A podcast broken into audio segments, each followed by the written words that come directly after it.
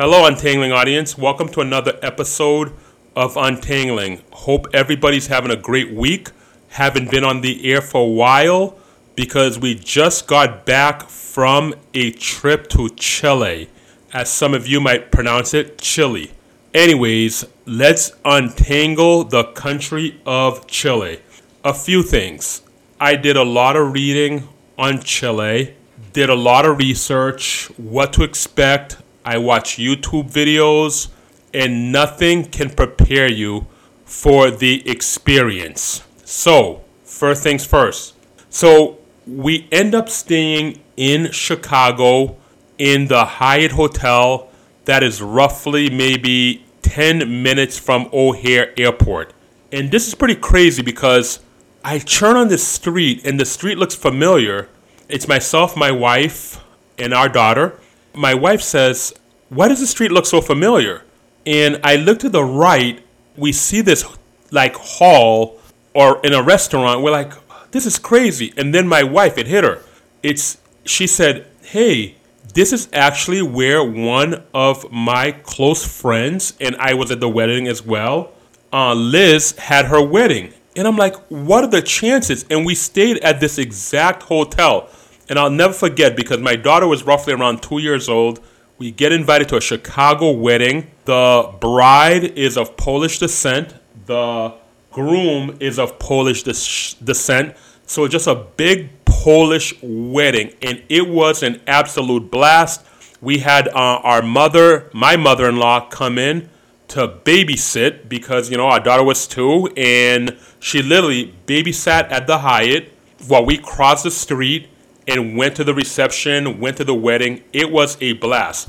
So we stayed at the same Hyatt across the street from where we attended a wedding, which was roughly, I want to say, maybe 10 years ago. Man, time goes by fast. Actually, 10 years ago would have been what? 2013? No, so maybe five to six years ago, if my uh, math is correct. So, anyways, we end up staying at the Hyatt, and we just know we have a long, long trip ahead of us.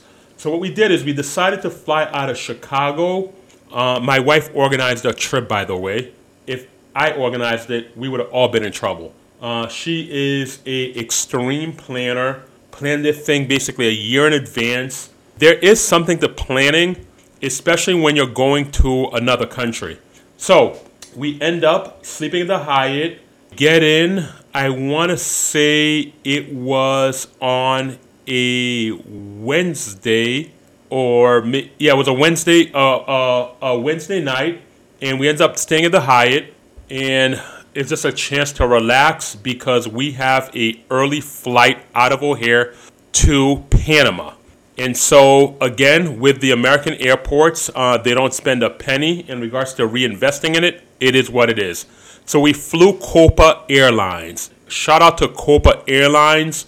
What an experience it was. We get there at 6 a.m. We're all tired, heading to Panama. It's a five hour flight from Chicago to Panama. We basically sleep maybe halfway there and with Copa Airlines being an international flight, they bring you breakfast, they bring you coffee, water. I'm like, what's the point of first class if they treat people in coach like this?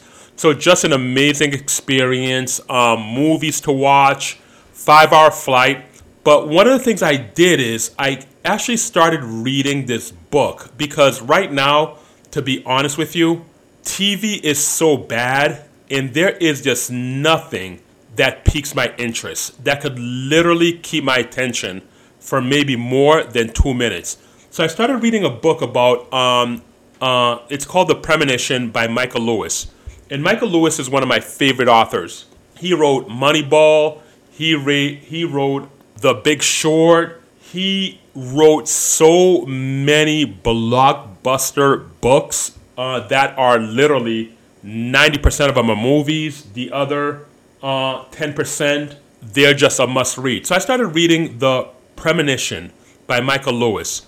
And with The Premonition, it is a fascinating story. And I didn't want to start reading about COVID after just, you know, reliving it for the last three years and it's still ongoing. But with The Premonition, it basically explains how we got here. In Michael Lewis, I'm telling you, this guy, he is one of the greatest authors of our time. So, the premonition, I won't bore you with the details. It just takes a look at all the moving parts and who these people were in order to fight COVID. So, the first chapter starts off about a lady who takes a position at the uh, Human Health Department. And with the Human Health Department, it was a joke. It's in Santa Barbara, California. Uh, this is a PhD, a doctor, that they told her, hey, we'll start you off at $30,000. Uh, sorry about any background noise that you're hearing. Running the uh, dishwasher. I got some laundry going, trying to get caught up Not that I'm back. But, anyways, back to the uh, premonition. So, this lady takes a job at the, this lady, this doctor takes a job at the human uh, health department. And again, it's a joke. They won't pay you anything over $30,000. And she gets in there and she realizes, man, this is an extremely important job, but how come nobody takes it seriously? So she's trying to make a name for herself, and she ends up doing so by investigating a doctor who's been practicing for 30 years. And a few patients uh, got sick, and she just did some digging. So she goes, Hey, do you mind if I shadow you? And one of the things she learned is when you shadow people, especially when you're in an authoritative position, they tend to be on their best behavior. So, you know, she shadowed this doctor and everything seemed on the up and up, but something just didn't seem right. So, you know, she waited a couple weeks and said, Hey, I'm in the area. Would you mind if I stop by? So she ends up stopping by and she discovers that the receptionist is a beautician uh, who's working in a doctor's office, which is not a bad thing because she's kind, you know, part secretary, part beautician. But she asked her, she goes, "Hey, when you uh, put the blood away, how do you put it away?" And the beautician says, "You know, I just put uh, one on the right, one on the left, depending on which the, who the patient is, what kind of blood type." And she also said, "Okay, where do you keep your files?" And the beautician says, oh, "We really don't." And so she started talking to the doctor, and she's just like, uh, "The needles. I've noticed that you use them a few times. Like, do you ever throw them away?" And the doctor's just like, "No, I don't throw them away." Uh, what I'll do is I'll sterilize them and use them again. And this is very alarming uh, to a uh, physician who's working for the Health and Human uh, Services. She's doing an investigation and she's just like, there's so many red flags here. Uh, I'm going to basically shut you down because the way you're running your practice, I'm very concerned. Long story short, this ended up getting back to the CDC and they said, you don't have that kind of authority. You better be right. So she had a few of the patients, uh, you know, who the doctor was seeing test because they just wanted to make sure everything was on the up and up. But long story short, I want to say out of the 10 patients they tested, seven of them came back for um, hepatitis A, B, and C. Whatever hepatitis is out there, they all came back for it. And so she ends up shutting it down, and all these people test positive for hepatitis. So she learned at that point with Health and Human Services and the CDC always kind of being in the way, like, man, does she have a tough mountain to climb? So the next chapter, and again, I'm doing this book no justice, uh, just paraphrasing. The next chapter is about this um, uh, student, and uh, this actually is actually how the book starts. And this student, uh, and she's in like elementary school. Her father's a scientist, and she tells her father, "I'm doing a study, and it's basically if a pandemic were to break out like the 1918 flu, how could we stop it? And she created this model, and what the model showed her was the importance of people just not being in close contact. And so the father, who's a scientist, started hearing this and saying, "Wow, you might be onto something." And you know, the idea never left his left his head. So he ends up, the scientist, who's the father, ends up working at the White House under George W. Bush. George W. Bush reads the 1918 uh, flu pandemic and 50 million Americans died from this pandemic. And he says, George Bush, uh, President Bush says, What's our plan if a pandemic were to break out? And so basically, the scientist is uh, responsible for being, building a team to tackle this issue. He, the scientist, basically recruits the best of the best. But one thing about the CDC is it's a bureaucracy. Uh, so he reaches out to the CDC each person who can make a decision has 10 other people to report to. So nothing gets done. He states his frustration with the CDC because they never want to do anything. However, they also want to be politically correct, which could be a dangerous thing when you're talking about life and death. So it goes into all these different real life characters, and all this happened. This is a this isn't fiction. This is a biography slash history documentary slash live evidence of people who lived this. And long story short, it kind of shows you in 2004 the work that went into preparing in case a pandemic were to ever break out. And I won't ruin the book for you, but here we are with COVID. So it kind of all ties in in how we got here, on how the vaccines were basically created, because this is something, because of the SARS uh, epidemic, which was caught early, it was dealt with so well that, you know what? We felt like we could tackle any pandemic. And one of the things, you know, this one scientist said was one of the key demographics that we're leaving out is actually children. Because with children, they're taught to embrace. They don't understand social distancing. distancing. So if there was a pandemic, do we shut the schools down? So there was all this back and forth. No, it would kind of cripple the economy. So they get into a great debate about that. But the scientist said, you know what? As an adult, I really cannot see the world through a children's lens. So he ends up going to elementary school to say, hey, could I just shadow to see what the kids do?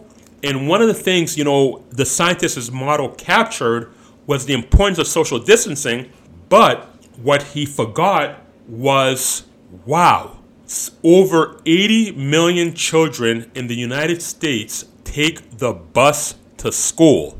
And his model didn't account for that. And he's just like, wait a minute. If a pandemic were to ever break out, you would basically have to shut down the children's aspect of spreading the disease, not the senior citizens.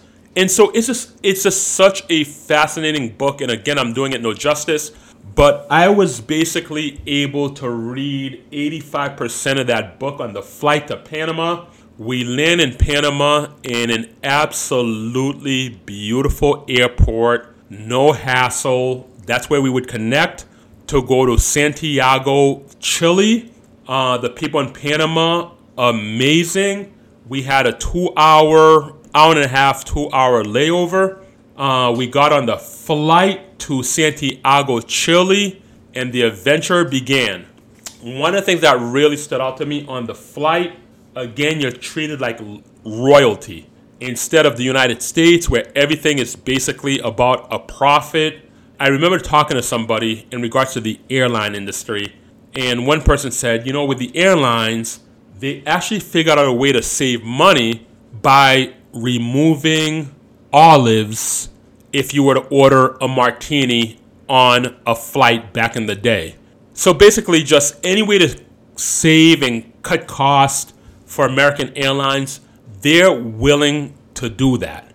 Uh, whereas with flying overseas, it's simply you paid for your ticket, there's no overbooking, everybody gets a slot to put their carry on luggage, and it's more of a comfort instead of a price gouging expedition.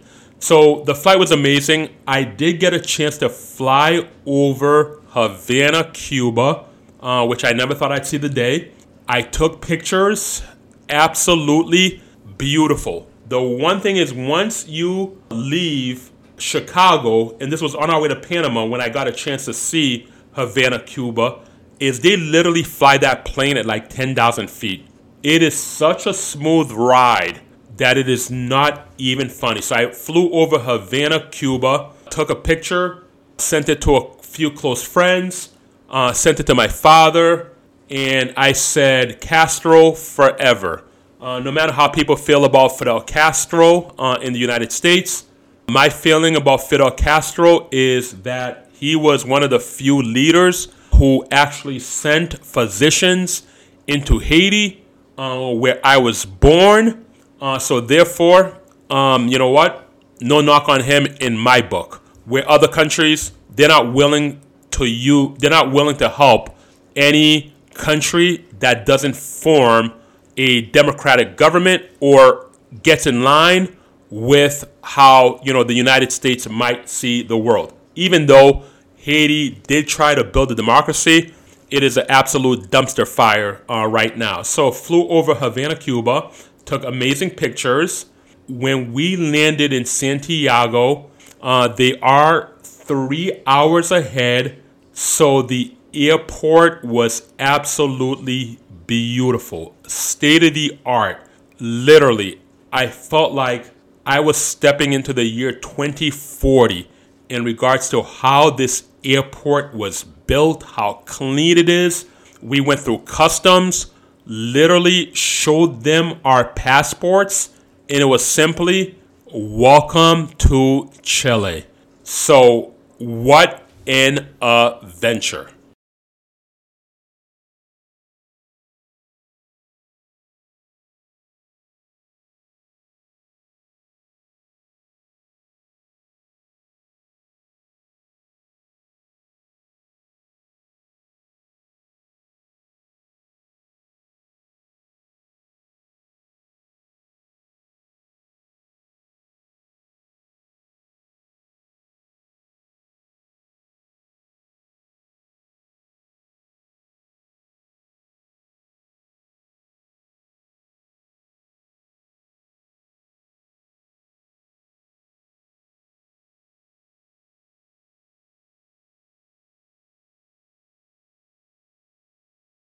Okay, so we get to Santiago, Chile. Uh, one of the first things I notice is simply the hustle. So this guy's just like, hey, you're looking for a cab? And I was trying to get an Uber, but I didn't know where to go to get the Uber. So I said, yes, we're looking for a cab. So, you know, he helps us out. And, you know, this is just a guy hustling to make money. So one of the things I notice is with the rear view mirror, um, his car had the camera on there. He could see his rear view camera. So instead, I have a Ford Explorer. So my rear view camera, I got to look down where the radio is in order to see it. Whereas with this car, it was on the rear view mirror. So I'm just like, wow, that's pretty cool. And one of the first things I notice is how smooth the highways are in Chile and I'm like, wow, this is a really nice country. But it was dark out, so you know, there's only so much you could see, but it's a new experience. So we end up getting to the hotel, and I end up trying to get out of the hotel, but there's this big gate to the hotel for security purposes, okay? And um, he's just like, no, no, don't get out. I'll take care of this. So he goes to the gate.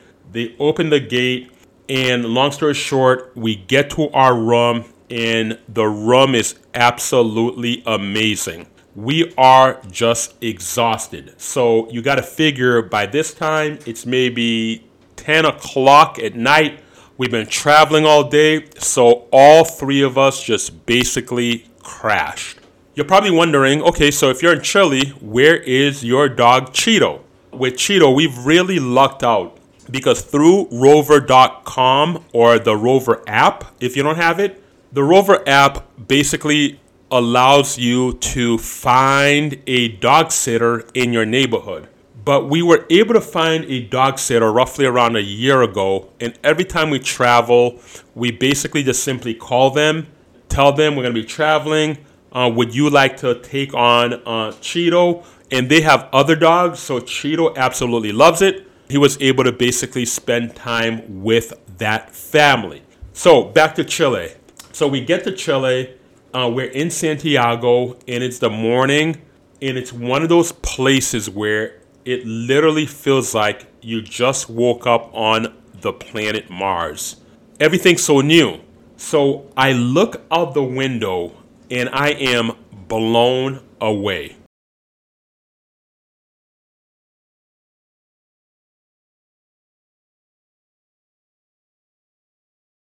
So I lived in Las Vegas, Nevada, covered it in the last episode, and they have some mountains.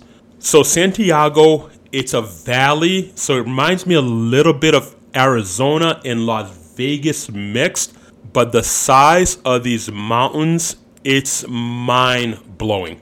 I'm looking at this mountain and I'm like, that mountain has to be at least 25,000 to 30,000 feet. City is absolutely amazing. And I'm just fired up at this point. I'm like, I gotta get out. We gotta go explore. Let's go get breakfast. My daughter didn't want to leave the hotel room. She goes, Can we get room service? Whatever. No rush. We're gonna be here for roughly seven to 10 days. So we end up getting room service. And if you've ever been to another country, and I've been to, you know, Canada, I've been to uh, Haiti, I've been to Scotland, Ireland, um, uh, England, you name it. And one of the things that's so fascinating is how different food tastes. So my daughter's obsessed with bacon and scrambled eggs. So we get the bacon scrambled eggs, they bring it to the room. The eggs just taste different. And I mean that in a good way. It's literally that taste if a uh, hen were to lay an egg and you cracked it right there and cooked it, it just tastes different than you know in the states where it has to go through the process, so on and so forth. So I'm like, man, I miss this taste. Those eggs, the bacon, and that bacon, it's literally like from a freshly slaughtered uh, pig. Okay, it reminded me a little bit of Haiti in regards to how the food tastes. There's no masking anything. There's no, hey, preservatives, any of that nonsense. You are eating literally freshly killed food. If you're into that, good for you. For me, it's just basically how I was born, what I'm used to. I had to adjust, obviously, to the way things are done in America, but I'm telling you, when you go to another country, the food tastes different one of the first things I noticed, so we go outside and Santiago, it is the city, it's alive. You see the people, and I'm looking around and I said, I can't believe the graffiti. I'm familiar with New York, been there more times than I could count, and I would say New York is probably the graffiti capital of the world. Santiago blows it out of the water. They are obsessed with graffiti and graffiti, and when I say that, I mean art. Okay, same as in New York, Santiago. I know sometimes it's used to mark gang territory, so on and so forth, but there is an art to graffiti. You see it everywhere. I'm blown away. Took so many pictures. Like, I can't believe the graffiti. This is like so cool. The streets are amazing. The, and one of the things I noticed is just using Uber is what the gig economy has done for that country. The gig economy, Uber, Uber Eats, they have a company there, I forget the name, where they're kind of like a Uber Eats delivering food. So if you have the people who have the cars, they're able to make money through Uber, whoever else is down there, maybe Lyft. I personally just used uh, Uber. But for the people who have bicycles and electrical and electric bicycles, which is huge down there, they're delivering food. So I'm like, man, the gig economy literally took this place to another level. And the art is just mind blowing. So we're trying to get settled in, we're exploring, and we end up, you know, going out. And my daughter's very simple. Hey, since this is new, could we just go hang out at the pool? Our hotel had an amazing pool that I took a, a video of, and we said, not a problem. So we end up heading out and behind our hotel it's this really nice area and they have the cobblestones. So if i had to compare it to anything it would be more like a faneuil hall based on how the streets are designed. The food is amazing. You could shop. You can eat. The hustle and bustle. You see people grinding. People are playing music. And it just feels alive. And oh, by the way, the weather is a nice 85 degrees, no cloud in the sky. It's not no humidity. It's almost like the coastal weather coming in, not dry like Vegas, but it's kind of like in between. It's really strange, but it felt so good.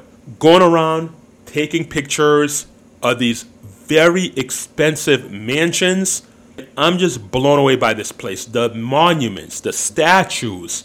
And one of the things I notice is the influence of Italian culture and also German culture. It's a long story. I don't want to get into it on how it started, but maybe the next Untangling uh, episode. So I took a lot of picture of uh, artwork. We went to this house, and my daughter was like, "Look at this." We literally had to. The hills and the mountains are amazing. So you get a view of the whole city because you're in these hills, you're in these mountains, and we found this site where it's literally like the Encanto house. We called it. Oh my goodness, that's the Encanto house. Everybody's there taking pictures. We met a few people the uh, from Britain and they're like, "Where you from?" I'm like, "Oh, you know, we're from uh, United States, Chicago. How about yourself?" "Oh, we're from Britain." And they would say, "It's so funny, all of them." They would say, "Are you here on holiday?" They always use the word holiday, and it's so funny. I just love the way they say it. You had fountains that kind of reminded me of like Las Vegas.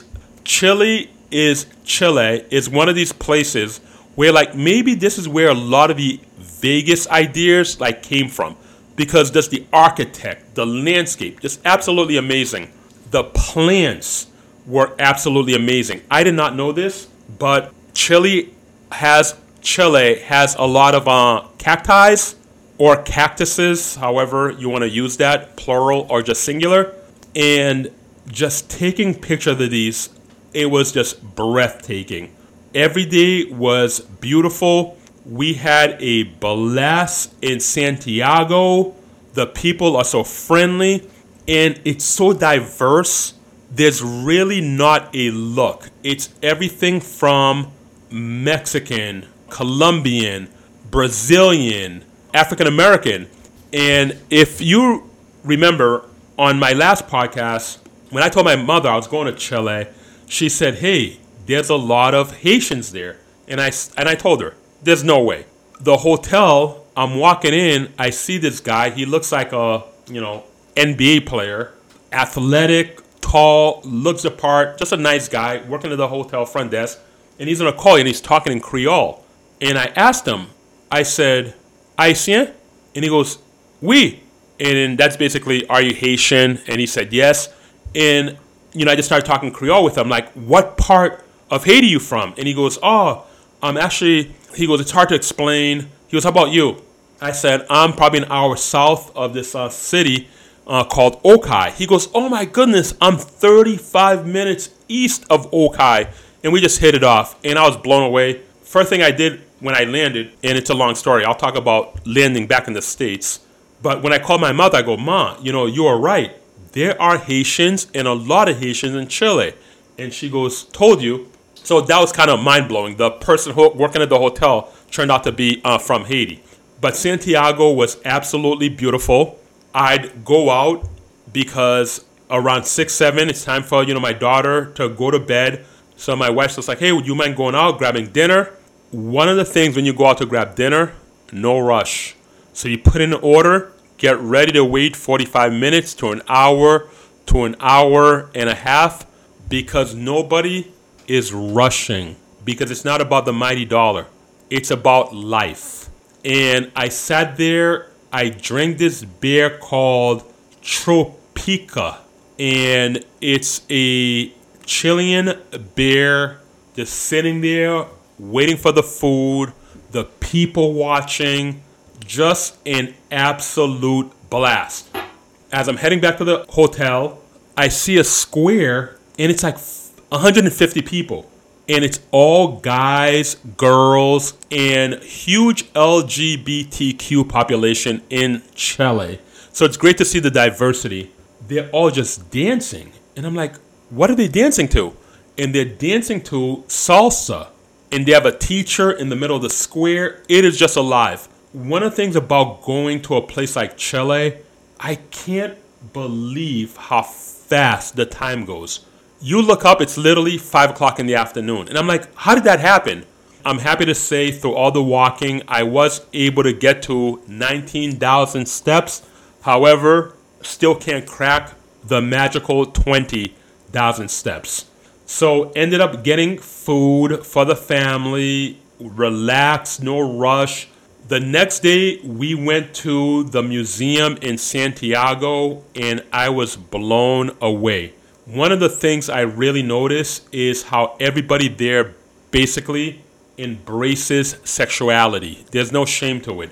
You'll be walking around and you just see people making out. And I'm just like looking at my wife, I'm like, this is the city of love. You know, they say that about France, but I, I don't know. Everybody was literally making out, whether it's at a restaurant, whether it's, you know, teenagers on a date. People love to show affection, and the makeout session was no joke. Uh, the other thing was just the art. A lot of naked women, um, a lot of art about motherhood, uh, breastfeeding, everything is simply just on display and it was absolutely amazing. A lot of african uh, art which was so mind-boggling. This one museum we went to it had 3d art which this artist created and nobody's been able to replicate. And i took a picture of it. I'm standing in front of the picture and it is breathtaking. It is just simply a 3D painting. And I'm not talking about from a printer. I'm talking about somebody painted this of the Chilean mountains. Just absolutely breathtaking. Also, just going to the museum, learning more about Pinochet, the ruthless dictator, his last 10 minutes in office, they captured it you hear the radio calls. You see the tanks coming in to basically try to replace this guy who can't let go of power. I'm doing the story no justice, but it was absolutely amazing. And part of the museum also had just random pictures of families from the 70s, 80s, 90s up till today. It is just breathtaking. Whether it's the farmland, whether it's being by the ocean, mind blowing art. So took a lot of pictures in regards to that, and we just had an absolute blast. We actually did get a chance to meet our babysitter. Uh, her name is Aunt Cassie, and she is graduated from Johns Hopkins, very very intelligent. She's down in Chile doing immigration reform we were just talking to her, so we got a chance to meet up. And one of the things I told her, I said, Cassie, you would be crazy to ever leave this place. She did tell us she got accepted into a Harvard MIT program in Boston, Massachusetts. So she would be leaving Chile in August. For those of you who don't know, my wife actually went to the University of uh, Harvard so just a lot of discussions around that, what to expect, and just great conversations. And I told told her, I'm like, listen, uh, prepare for that Boston weather. It's nothing like this. You are literally in paradise in this place. So just so great to get caught up with her. Just witnessing the hustle and bustle of Chile. It's just one of those places where there's something for everybody from the mountains, the pool, and we didn't even make it to Del Mar. So, Del Mar is the ocean part of Chile. So, this is day one, and we don't go to Del Mar until day three. So, tune in next time.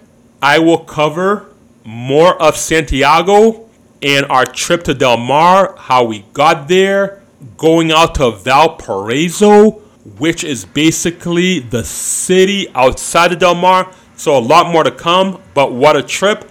Wanted to get caught up. Hope you enjoyed this episode and more to come in regards to Chile. This will be one out of three episodes on the beautiful country and people of Chile.